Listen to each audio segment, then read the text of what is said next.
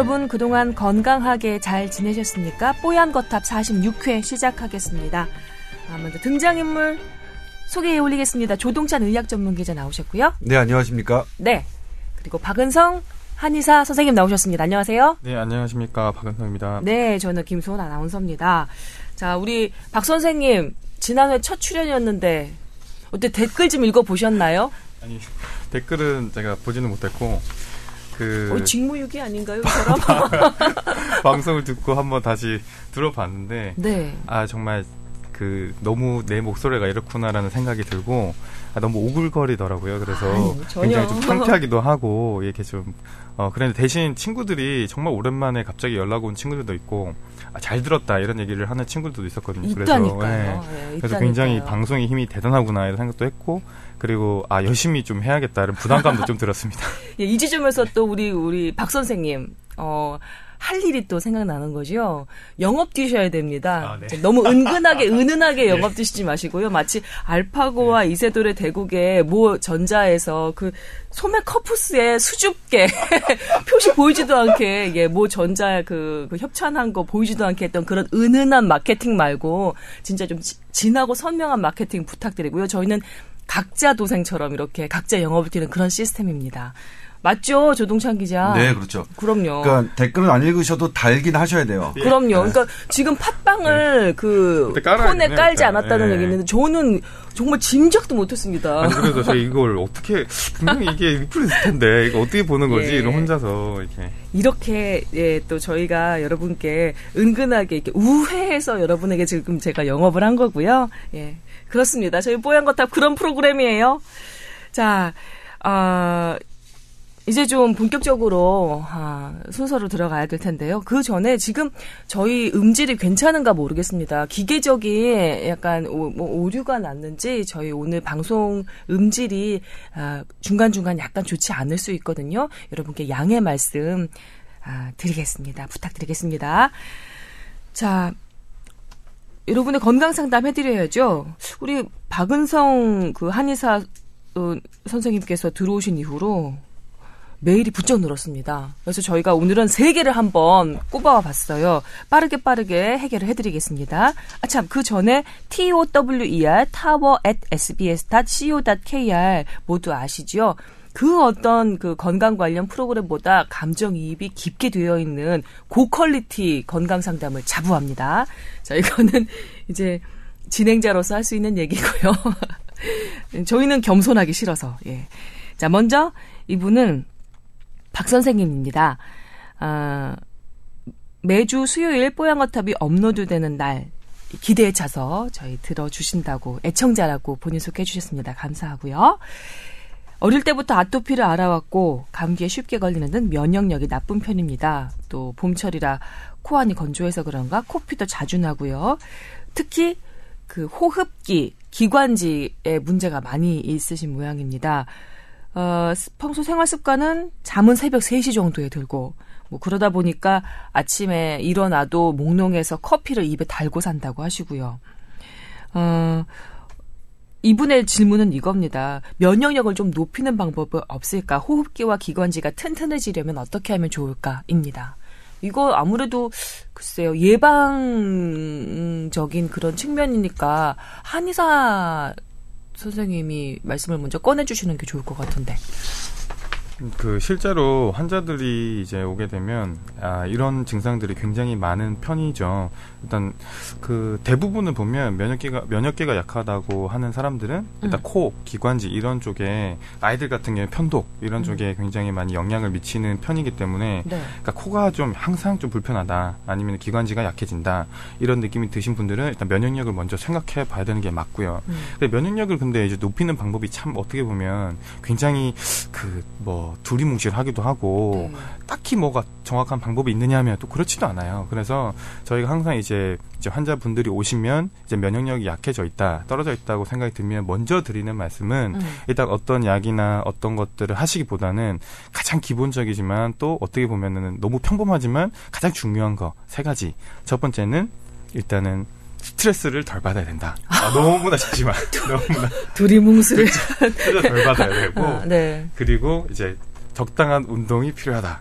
왜냐하면 저도 여전히 지금 한 4개월 정도 운동을 안 한 지는 신지는 솔직히 운동을 안 하고 있지만 적절한 운동, 그러니까 쉽- 쉽게 생각하면 뭐 하루 5분이라도 10분이라도 스트레칭이라도 해준다는가 어. 이렇게 자꾸 움직여주는 그런 규칙적인 운동이 꼭 필요하고 세 번째로 말씀드리는 거는 저는 항상 식사를 잘 챙겨 드셔야 된다는 얘기를 말씀드리고 있습니다. 그러니까 오. 식사를 이렇게 드시더라도 그냥 김밥이나 아니면 뭐 우동 같은 이렇게 간단하게 때우는 게 아니라 음. 한 끼를 드시더라도 어쨌든 밥을 놔두고 반찬을 놔두고 잘 드시는 게 그러니까 음. 영양소를 고루 섭취한다는 의미로 받아들이시면 될 것 같고요. 그래서 이 세 가지가 사실은 뭐 들으면 나도 저런 얘기는 할 수 있겠다. 이런 얘기 할 수 있지만 그래도 생각해 보면 이 세 가지가 정말 가장 기본적이고 또 이것들을 꾸준히 해주면 저절로 면역력이라는 게 살아나는 게 좀 느껴지는 분들이 많아요. 그러니까 아침에 일어나면 좀 덜 피곤하고 항상 겨울이면 힘들었는데 감기에 좀 덜 걸리고 이런 분들이 있기 때문에 제가 볼 때 이 그 박주현님 같은 경우는 어, 면역력을 높이기 위해서는 이 세 가지 좀 이렇게 항상 기억을 하시고 잠을 늦게 주무시는 것도 사실은 뭐 좋은 태도는 아닌 것 같고요. 음, 음. 그리고 본인이 면역력이 나쁜 편이라고 말씀하셨으니까 네. 어쨌든 면역력을 높이는 걸 첫 번째로 하는 게 좋을 것 같습니다. 그리고 네. 만약에 예를 들어서 이렇게 해도 잘 안 낫는다 이러면은 사람마다 이제 약한 부분이 있기 때문에 뭐 기관지면 기관지, 뭐 피부면 피부 뭐 음. 이런데 이제 약한 부분에 대해서 병원에서 치료를 받는 게 맞죠. 일단 기본적으로 자기가 할 걸 하고 난 다음에 음. 그래도 이제 좀 증상이 있다고 하면 음. 근데 뭐 한방 같은 경우는 기관지가 약한 분들은 뭐 그것도 흔히 많이 아시겠지만 저희는 뭐 도라지라는 그런 음. 것들 그다음에 생강 뭐 이런 것들을 좀 이제 다려 뭐 끓여서 차를 복용하게 하거나 아니면 이제 말씀하셨는데 따뜻한 물을 자꾸 마시는 거 이게 굉장히 도움이 쉬우면서도 도움이 많이 되는 방법이기 때문에 예. 예, 이런 이런 걸 일단은 권해 드립니다. 이분도 관심이 있으셔서 이제 따뜻한 물 많이 드시는 것 같은데요. 그보다 먼저 우리 박 어, 선생님 말씀대로 생활 습관을 조금 바꿔보시는 게 어떨까. 예, 그리고 잠깐 중간에 살짝 그 성함이 나왔는데 저희가 익명 처리를 해드리고 있습니다. 아, 예. 네네. 근데 이분 같은 경우는 뭐 아주 딱히 건강 정보가 예민한 게 아니라서 그냥 저희가 양해 말씀드리고 넘어가도 될 것 같네요. 아, 근데 저도 이렇게 새벽에까지 잠이 안 들어서 이제 고생하는 사람 중에 하나라서 근데 확실히 잠이 일찍 든 날하고 늦게까지 깨어 있었던 날하고는 그 다음 날, 그 다음에 그 다음에 그 컨디션에 확실히 다르더라고요. 좀 예민하신 분들은 진짜 잠을 못 잔 분들은 그 다음날 하루 종일 피곤해요. 이분 그래서 네. 커피를 입에 달고 네. 사신다잖아요. 그래서 어쨌든 사람이라는 게 음. 충분한 휴식과 충분한 수면은 정말 이제 질병 이런 데 중요하지 않나 이런 생각이 음. 듭니다. 병은 걸리기 전에 네. 예방부터 하는 게 먼저인 것 같아요. 우리 박 선생님께서는 아, 잠을 평소에 조금만 더 일찍 예, 드- 들기 위해서 노력해 보시는 것으로 하시면 좋을 것 같습니다.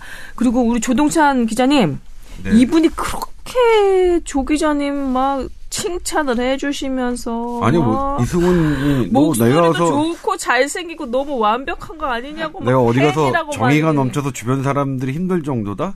주변 사람들이 힘들긴 한데 정의감 때문이 아니야. 전 정의 없지 않아요.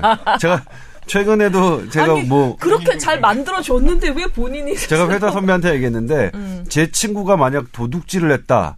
전제 친구의 도둑질을 보도할 만큼 정의롭지 않아요. 전안 해요. 어, 불이 친구, 불이 네. 앞에서 눈을 질끈 아, 감는구나. 네. 뭐 아, 알겠습니다. 권력기관 뭐 그러니까 대체로 뭐 인간적인데? 나랑 상관없는 사람의 불의는 내가 뭐 화내는데 네. 제 친구의 불의는 뭐 그냥 예. 본격 이해합니다. 면역력 증강 저 정의롭지 프로그램 않아요. 예. 뽀얀 거탑 응원합니다 해주시는 우리 아 박주땡 선생님 예. 그 의견 잘 받았고요. 그리고 조금이라도 좀 도움이 됐으면 좋겠습니다. 같이 건강 걱정해 주는 것만으로도 스트레스 지수가 조금은 낮아지지 않을까라는 기대를 해보면서 다음 사연으로 넘어갈게요. 이분은 서 선생님입니다.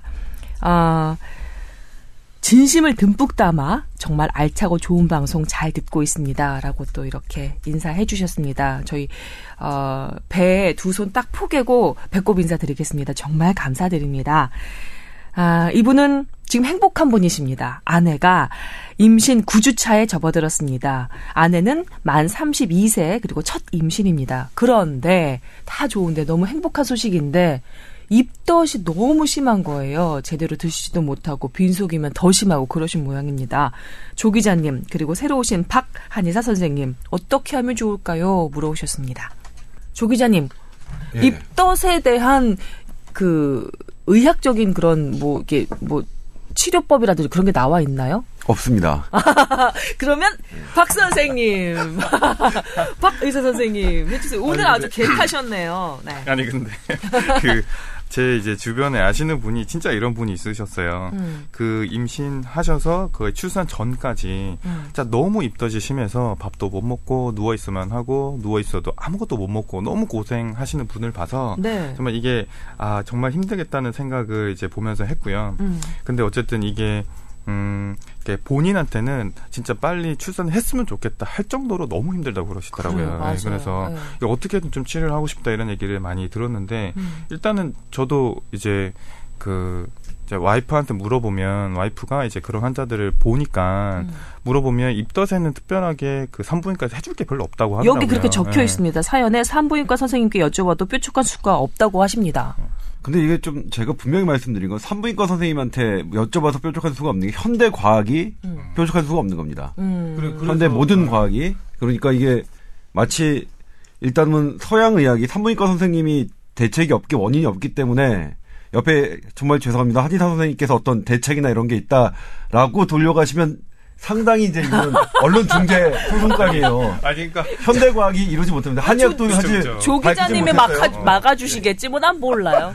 아, 이거 아닙니다. 그러니까 분명히, 그러니까 이를테면 제가 이제 다른 입장이기 때문에 말, 말씀드리지만, 이, 이건 아니죠. 아, 그럼 이건 어떻습니까? 자꾸 구토를 해서 힘들다고 하시니까 구토 증상 억제제. 완화죠, 구토 억제제를 쓰기는 쓴대요. 그래서 너무 힘들면 어. 근데 일단 그거 너무 힘들면 병원 와서 구토 억제제 같은 걸 받으면 된다. 음. 근데 너무 심하지만 않으면 어쨌든 이게 뭐 그게 해결되는 문제는 아니니까 음. 그냥 참으라 이렇게 얘기를 한다고 하더라고요. 한의계 쪽에서는 뭐라고 아 하십니까? 그래서 이 말을 잘 지금 말을 굉장히 잘해야 와, 될것 이거 같은데 관전하는 아니, 묘미가 그러니까- 있는 걸요. 아니, 저희는 어쨌든 아니, 그러니까 말씀은 자유롭게 하시는데, 마치 이제 뭐냐면, 그건 아니죠. 지금 저는 그건 반대하는데, 음. 서- 그러니까 이를테면, 사이비가 많이 존재하는 부분이 그래요. 현대 과학이, 현대 의학이 접근하지 못하는 곳에 사이비가 정말 많이 붙어요. 음. 이를테면, 난치성 아토피, 음. 예, 그 다음에 만성 축농증, 이런 거, 그 다음에 이를테면 또 치료 잘 되지 않는 암.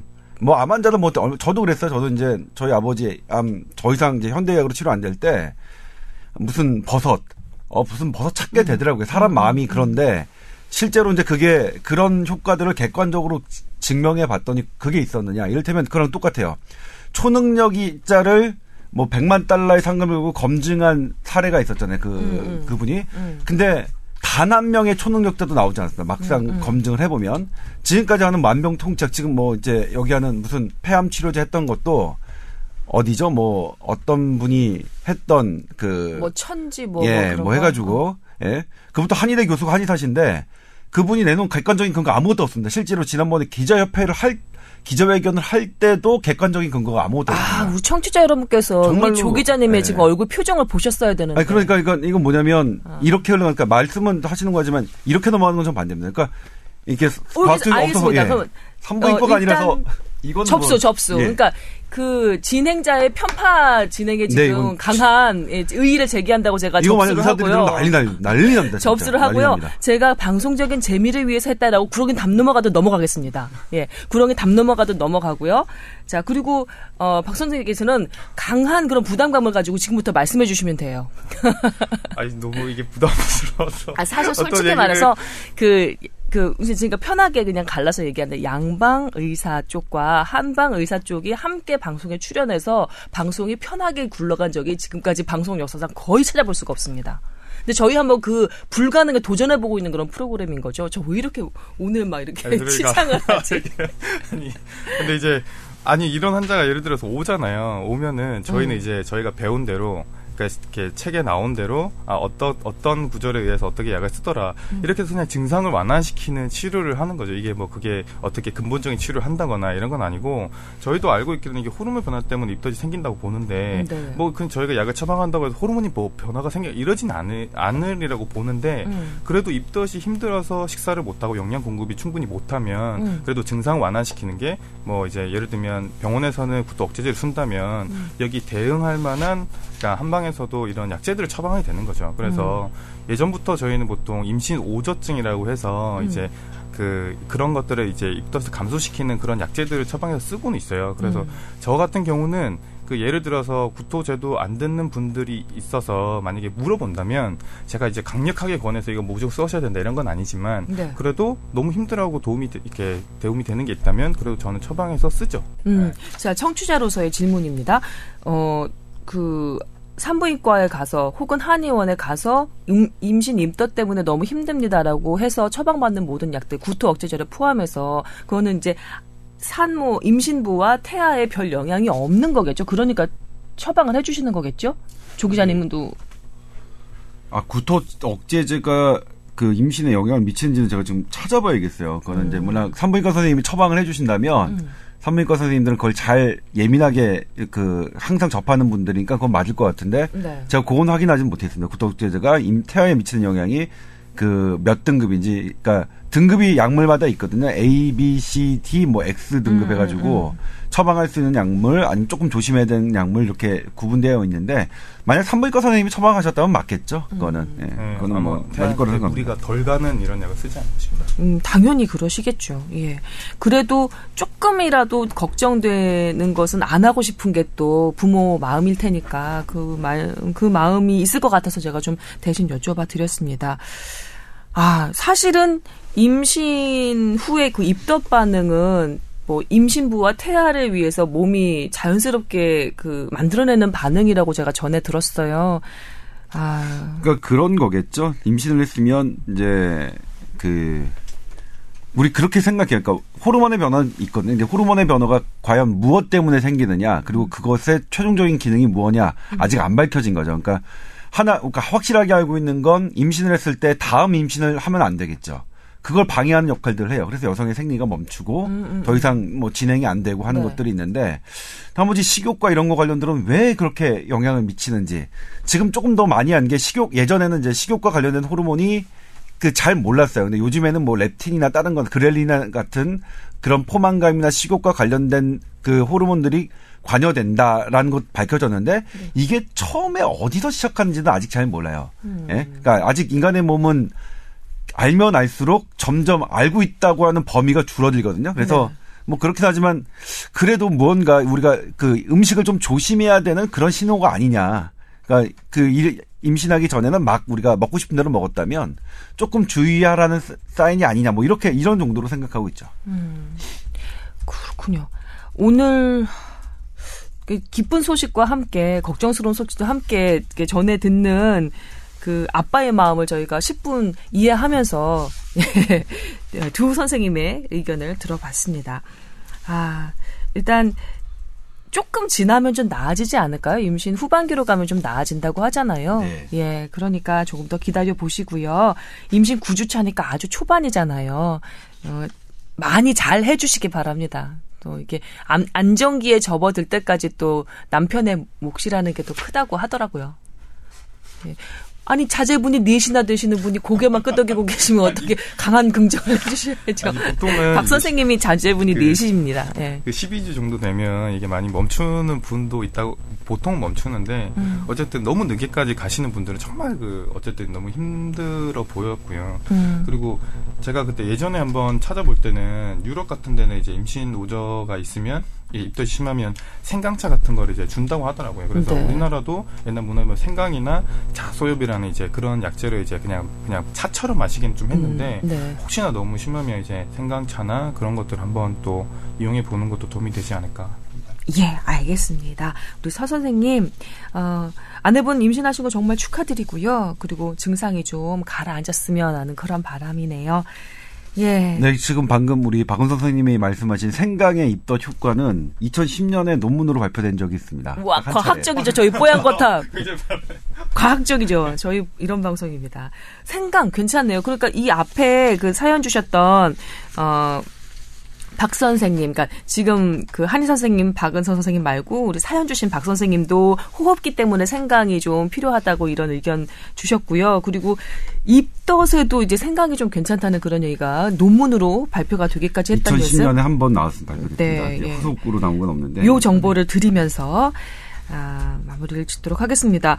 그리고 어 중국 쿤밍 고산지대에서 애청하고 계시다는 분 아, 이분도 사연을 주셨는데요. 이분의 사연은 그 NK 세포 관련한 그런 얘기거든요. 근데 약간 좀 얘기가 길어지고 좀 더 건드릴 부분이 넓은 것 같아서 다음에 저희가 쟁여놨다가 예, 한번 해결을 해드리도록 하겠습니다. 아 이분 특별히 더 그 감사드리는 건 어. 지대 넙얏만 듣던 본인의 언니에게 뽀얀 거탑을 추천하여 팟캐스트의 신기원을 한번 경험하게 해드렸다는 것. 예. 저희 이렇게 점조직으로 영업 뛰고 있는 그런 분들이 많아서, 예. 저희가 이렇게 또 흐뭇하게 방송하고 있네요. 감사드립니다.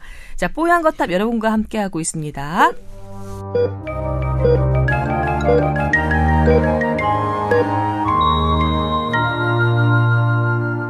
자, 오늘의 본격적인 주제는 어제 뭐 뉴스 통해서 많이 들으셨을 거예요. 지카 바이러스 감염자가 한국에 첫 등장을 했습니다. 관련해서 이런저런 얘기를 좀 들어볼 텐데요. 발병 환자 어떤 경로로 감염됐는지, 감염 사실 파악에 이번에는 별 문제가 없었는지, 메르스처럼 대유행할 그 위험은 없는지 이런 얘기 좀 들어볼까 합니다. 네. 일단 그 지금 전남대 병원에 입원한 것으로 알려졌고요. 음. 그다음에 40대 남성입니다. 직장 건축 일을 하시는 직장인이고 직장 놀러 가신 게 아니라 출장을 가신 거죠. 직업, 음. 그러니까 돈을 벌러 가셔서 일을 하시다가 거기에 이제 모기에 물려서 이제 감염된 것으로 확인됐는데 일단 우리나라에 들어왔을 때는 증세가 없으셨다가 첫 증세가 아마 19일 정도인 것 같아요. 그때 이제 처음에 병원을 방문했는데 그때 선생님이 이제 아, 잘 모르겠다. 다음에 좀 지켜보자라고 해서 3일 정도 이제 뒤에 오셨다. 그때 이제 의심이 돼서 질병관리본부에 이제 보고가 되고 새벽에 이제 급하게 저, 그 밤새 돌렸더니 이제 예, 확진이 나와서 이제 어제 발표를 했는데요. 음. 자, 이제 뭐 어제 지카 바이러스가 그래서 어제 뭐 오후 내내 그 검색어 1위였습니다. 그래요, 예. 맞아요. 한, 한 명의 환자가 왜냐면 저희가 예. 저번에 메르스 때문에 너무 되었거든. 네, 그렇죠. 음. 그래서 그런데 이제 학교에서 어떻게 보냐면 올게 왔는데 음. 예상보다 좀 늦게 왔다. 어. 예. 그러니까 진작에 지카 바이러스 환자는 뭐 우리나라가 피해갈 수는 없다. 일본도 이미 예. 뭐 감염자가 예. 발생한 상태고요. 자, 근데 우리 이제 메르스를 경험했는데 그러면 지카 바이러스도 메르스 때문에 대처럼 그렇게 막 확산되고 위험한 것일까? 일단 메르스와 이제 그 지카 바이러스의 차이점은 음. 메르스 환자는 우리가 철저하게 격리를 했죠. 네. 왜 그랬을까요? 어, 인대인 호흡기 감염이 가능해서 그런 건가요? 그렇죠. 사람과 사람 간 전파가 있었죠. 물론 호흡기 감염이 있느냐 없느냐는 상당히 논란이었습니다. 음. 네, 지금도 논란이에요. 지금도 연구 중이겠죠. 가까운 거리에서는 그리고 병원 병원 내에서 기포가 발생할 수 있는 내시경이나 기관지 삽관이나 이런 프로시저 심폐소생술이나 이런 프로시저가 있을 때는 공기 전염 가능하다. 라고 이제 되어 있고 일반적으로는 어떻게 되는지 아직 논란 음. 어, 그 정도로 정리할 수 있는데 네. 어쨌든 사람 대 사람 감염이 되니까 격리를 했죠. 철저하게 다 나을 때까지 음. 바이러스가 안 나올 때까지. 근데 지카 바이러스 환자는 지금 전남대병원에 입원했어요. 근데 어제 질병관리본부가 각 언론사에 뭐라고 했냐면 입원은 했으나 격리는 아니다. 격리라는 표현은 하지 말라 음. 이렇게 얘기했거든요. 근데 그것도 되게 웃겨요. 사실상의 격리 조치를 했는데 격리라는 뭐 하지 말라. 구속은 시켰으나 구속은 아니다. 음. 술은 마셨으나 음주운전 아니다. 이런 거 이런 게 떠올랐어요. 네. 아무튼 근데 왜냐면 왜 격리라는 말을 쓰지 말라고 했냐면 세계보건기구 질병관리본부 모두가 격리 조치를 하지 않고 있어요. 네. 가이드라인은 그게 없어요. 왜냐하면 격리가 필요 없다. 왜 격리가 필요 없느냐? 음. 사람 대 사람 일상적인 뭐 접촉, 손을 잡거나 뭐 끌어안거나 하는 것으로 절대 감염이 안 되기 때문에 지금까지 안 되었기 때문에 네. 뭐 격리를 하지 않는 거죠. 그러면 이거 어떻게 봐야 되느냐? 사실은 한시름 놔도 되죠. 음. 예, 메르스와 같이 네. 이렇게 놔도 되고 이것도 지카 바이러스는 어 걸린 사람의 80%가 무증상입니다. 와. 그리고 지카 바이러스에 걸려서 증상이 있는 사람도 죽은 사람은 제가 여지껏 통계를 못 봤어요. 음. 그러니까 가볍죠. 가볍죠. 음. 근데 문제가 되는 건 뭐냐? 알죠. 우리 모두 그렇죠. 알죠. 임신부가 어. 걸렸을 때 그게 소두증. 아직은 추정이지만 네. 아이의 뭐 뇌가 작아지는 소두증, 그다음에 그 길리안 발의 증후군이라고 해서 중추신경계를 탁 그 어떤 망가뜨리는 음. 그 병과 관계가 있지 않느냐는 그 두 가지 때문에 이제 우리가 걱정을 하는 건데 중추신경계 망가뜨리는 거는 걸린 사람입니까 아니면 태아입니까? 태아도 그렇고 이건 걸린 사람들이에요. 아, 근데 사실 이거 연관성이 이렇게 이렇게 막 높진 않아요. 네네, 그게 알겠습니다. 예, 그런데 아무튼 두 가지 때문에 우리가 걱정을 하는 건데 네. 대부분은 괜찮습니다. 대부분은. 네네. 그런데 그렇다면 왜 이렇게 세계보건기구는 비상사태를 선포하고 우리나라도 지카 바이러스 벌써 법정 대응병으로 지정했거든요. 음. 이렇게 보면 뭐 그렇게 증상도. 경미하고 뭐 그런 그 저 저 소두증과의 연관성도 아직 밝혀지지 않았는데도 서둘러서 이렇게 감염병으로 지정한 이유가 뭘까요? 일단 지카 바이러스에 대해서 현대의학이 잘 모르기 때문입니다. 아. 현재까지는 괜찮을 것 같은데 아. 사- 인대인 감염 안 되고 뭐 괜찮을 것 같은데 이게 어떻게 될지 모르니까 일단 우리- 조심하자. 음. 예, 일단 조심하자. 그러니까 에볼라, 메르스 다 우리가 현대의학이 겸손하지 못한 것 때문에 큰 코 다친 측면이 있거든요. 네. 근데 이제 우리 지카 바이러스 관련해서 이제 우리가 얘기를 하면 그 모기 얘기가 많았죠. 그러니까 이 지카 바이러스를 옮길 수 있다고 알려진 게 이집트 순모기와 흰줄 순모기입니다. 네. 그런데 흰줄 순모기는 오래전부터 한 5년 전부터 우리나라에서도 발견돼요. 음. 한3% 정도 가량이 흰줄 순모기가 모기 중에 있어요. 네. 어 그렇기 때문에 우리나라도 이게 문제가 되는 거 아니냐. 어, 뭐 그런 이, 얘기가 있었어요. 그리고 환자가 이제 유입된다면 음. 그 사람이 모기에 물려요. 그리고 그 모기가 다른 사람을 물면 어 이렇게 지카바이러스 우리나라에서 이제 토착화되는 거 아니냐. 이런 염려가 많았었죠. 네. 그래서 사람 대 사람 감염은 안 되지만 이 모기로 감염되니 이 모기의 퇴치에 대해서 아주 강력한 조치를 취하자. 이게 지금까지의 정부 정책이었습니다. 그리고 어제 대부분의 뉴스들이 이제 이렇게 나왔었죠. 그런데 근데 어제 SBS 뉴스만은 좀 달랐습니다. 나온다. 나 왜 안 나오나 했네. 자, 지금부터 깔때기 들어보겠습니다. 네. 이게 이제 세계보건기구가 지목한 흰줄, 아니, 순모기, 그러니까 이집트 순모기와 흰줄 순모기 두 개가 있는데, 그러니까 지금까지 뭐냐면 이집트 순모기가 직접 사람을 전파시킨 증거는 있어요. 음. 그거는 그래서 이집트 순모기는 확실한 범인이고 네. 흰줄 순모기는 흰줄 순모기에 물려오고 걸린 사람 이거는 확실한 범인은 없어요. 음. 근데 흰줄 순모기의 유전자를 검색해 보니까 바이러스 나온 바이러스가 거야. 나온 게 있어요. 어. 그래서 이 범인 일단 용의자로 해가지고 두 개를 지목하고 있는데 어제 그 모기 대학자 말레이시아의 모기 국제 대학자가 이제 서울을 방문했습니다. 네. 그 모기는 이제 저 동남 아무래도 그 많은 동남아 이 지역이 대가인 거죠. 네. 그분이 이제 우리 서울대 서울대 그 글로벌 감염병 센터 소장을 맡고 계신 서울대 의대 미생물학과 이제 황흥수 교수님이 있는데 그분께 물어봤습니다. 사실 흰줄 순모기에 걸린 얘가 사람으로서 안 되는데 이게 왜 이집트 순모기하고 흰줄 순모기하고 차이가 나냐 했더니 그분이 대답하는 게 네. 이집트 순모기는 평균 사람을 한 달 정도 살거든요. 순모기가 한 달 정도 사는데 다섯 번 정도 문답니다. 그러니까 다섯 번 정도 먹는 거죠. 사냥을 하는 거죠. 음. 그러다 보면 뭐 그 개 중에 어떻게 문 사람 중에 환자가 있으면 다른 사람에게도 걸리죠. 음. 근데 흰줄 순모기는 음. 딱한 번만 문대요. 평균. 아유. 왕창 먹는데요. 한 번딱 말면 왕창 해가지고 아. 그리고 몰아 먹는구나, 예, 걔는. 몰아 먹는 특징이 있어서 흰줄 순모기는 어. 잘 옮기지가 않는다는 거예요. 네. 그, 그러니까 그렇기 때문에 입지 순모기로는 많이 그게 발생하지만 확인할 수 있지만 흰줄 순모기로 감염된 사람은 거의 찾기가 어려운 거다라고 말씀하셨는데 확률상으로 먼저. 그러니까 이거 뭐냐면 우리가 되게 모기를 우리나라에 분포하는 흰줄 순모기가 되게 많다라는 많아서 걱정이다라는 것도 저도 보도했었고 그다음에 질병관리본부도 어제 얘기했는데 음. 얘기를 들어보니까 어 흰줄 순모기가 뭐 우리가 생각했던 것보다 그렇게, 그렇게? 걱정할 건 아닐 수도 있다라고 말씀드렸는데 네. 다만 이제 이게 연구가 그그 그 분이 아무리 국제 모기의 대가라고 하더라도 그분 연구 하나니까 네. 다른 연구자들에 의해서도 동일한 연구가 몇 번 좀 나와야 이제 우리가 확실히 안심할 수 있겠죠. 네. 그럴 때까지 이제 모기 이제 저 해야 됩니다. 네. 근데 그러면 제가 또 어제 뭐 그럼 모기 말고 그럼 뭐가 그럼 방역의 관건입니까? 그랬더니 그 어제 회의에서 딱 나왔습니다. 하나가 아 정액입니다. 그러니까 성관계. 성적죠, 예. 아. 제가 어제 이제 SBS 뉴스에서만 나왔는데 이것도 네네. 제가 지금 제가 지금 그걸 여쭤보려고 했던 게 저희 뉴스 퍼레이드에서 미국에서 성관계로 지카 바이러스 감염된 사례가 보고가 됐거든요. 그게 아직 확실하게 뭐 연구가 된 거는 아니겠지만. 예, 보고가 됐어요. 그건 네네. 뭐 확실, 그래서 그거는 이제 뭐 debate가 없고요. 성관계로 된 건 보고가 음, 됐고. 음, 음. 근데 그 사람을 했더니, 그러니까 지카 바이러스는 혈액과 소변, 음. 정액에서 검출이 돼요. 네. 근데 이렇게 바이러스 질환들에서 혈액과 이렇게 동시에 하는 게 많지는 않아요. 음. 에볼라 때 사실 깜짝 놀랐어요. 에볼라에 걸린 바이러스 환자, 에볼라 바이러스에 걸린 환자가 네. 정액에서 검출되는 것 정말 깜놀한 사실이었거든요. 그래서 이제 아. 에볼라 이후로 정액도 바이러스 검, 나오느냐 안 하느냐 검사 대상에 이제 포함된 거예요. 음. 근데 지카 바이러스를 했더니 정액에서 역시 높았고 음. 그리고 혈액과 소변에서 검출되는 것보다 10만 배나 높은 마- 많은 양이었습니다. 청액에서 검출되는 네. 게 10만 배나 높게. 아, 그렇구나. 그래서 사실 이게 주식시장이 얼마나 빨리 빨리 반응했냐면 어제 우리나라에서 콘돔을 제조하는 회사의 회- 주가가 상한가를 쳤습니다. 이야, 정보 중에 정보일세. 모기 모기 모기 퇴치제를 하는 회사는 3% 오르는데 그쳤고요.